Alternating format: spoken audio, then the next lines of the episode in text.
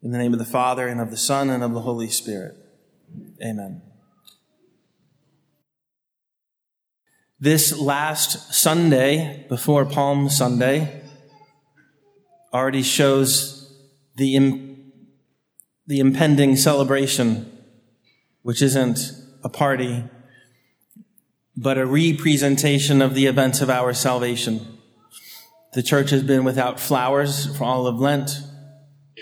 And now for these last two weeks, we cover even the beautiful sacred images to make it harder for us, to make us search for the Lord that much more deliberately.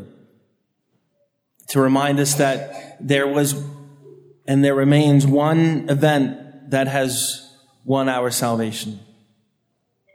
The passion and death of Christ on the cross. This penultimate Sunday of Lent traditionally has the church visiting the eighth chapter of the Gospel of John, usually the end of the eighth chapter. Today we find ourselves at the beginning of the eighth chapter.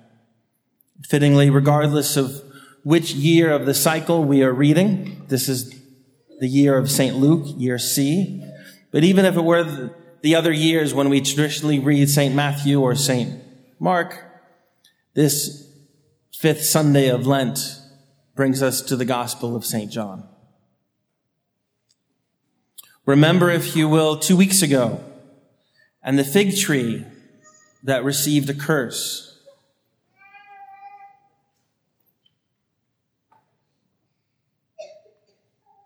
And last week, the gospel of the prodigal son, a story about forgiveness.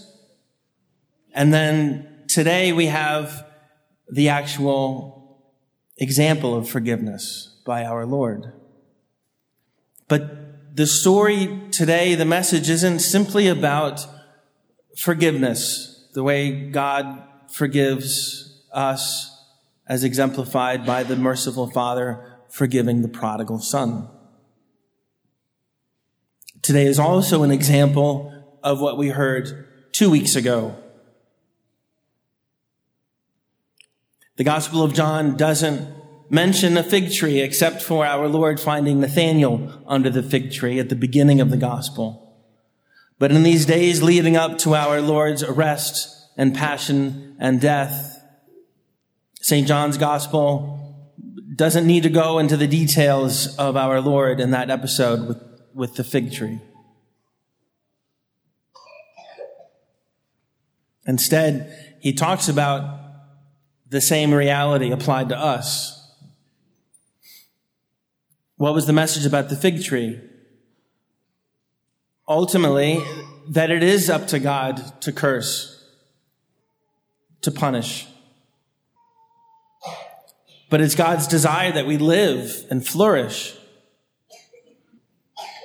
And the gardener will say, let's give it one more year. Let's dig around it. Let's feed it fertilize it. Let's give it one more chance. And here's our Lord doing that with the woman caught in the sin of adultery. It ultimately will be his to condemn her if she dies in the state of sin. He will judge. He will cast her away forever if that's how he finds her at the end of her life. But that's not his desire. He wants her to live. And here's one last chance.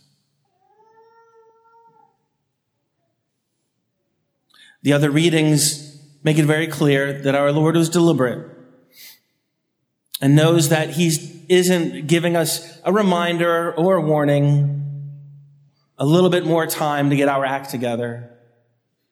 But He is that gardener who will dig and feed and fertilize. And how will he do that? By spilling his blood. By letting our bodies and our souls soak up his blood and be nourished by his body. Apart from which there is no life. There is no possibility of heaven. And then, if we conform ourselves to his death, if we conform our lives to the mystery of Christ's cross and resurrection, we will live. And if not, we will be cut down. The eighth chapter of John continues. It begins with this memorable story about the woman caught in the sin of adultery. And then it goes on into this almost equally memorable dialogue with our Lord being challenged and questioned. And he says, if you, if, if you believe my words, you will be set free. But the coup de grace of all of this is when he says, if you believe my words, you will never see death.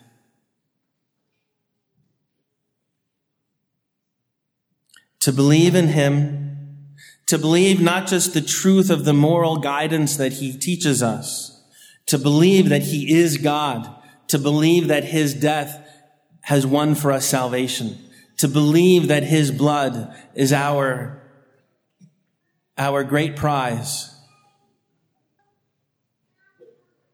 is the door to eternity.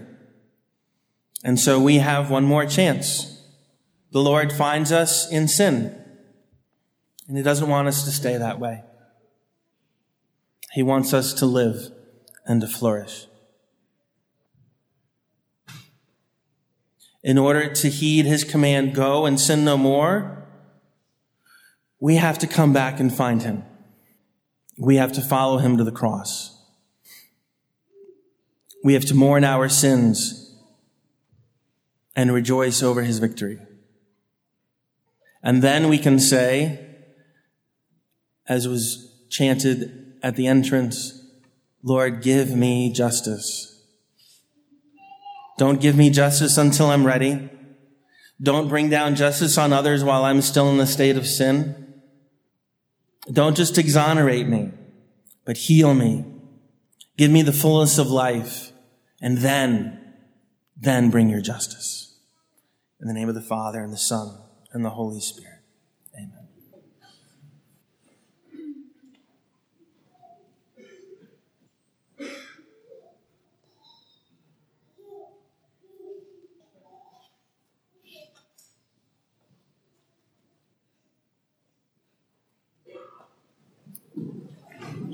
I believe in one God, the Father Almighty, maker of heaven and earth, of all things visible and invisible. I believe in one Lord Jesus Christ, the only begotten Son of God, born of the Father before all ages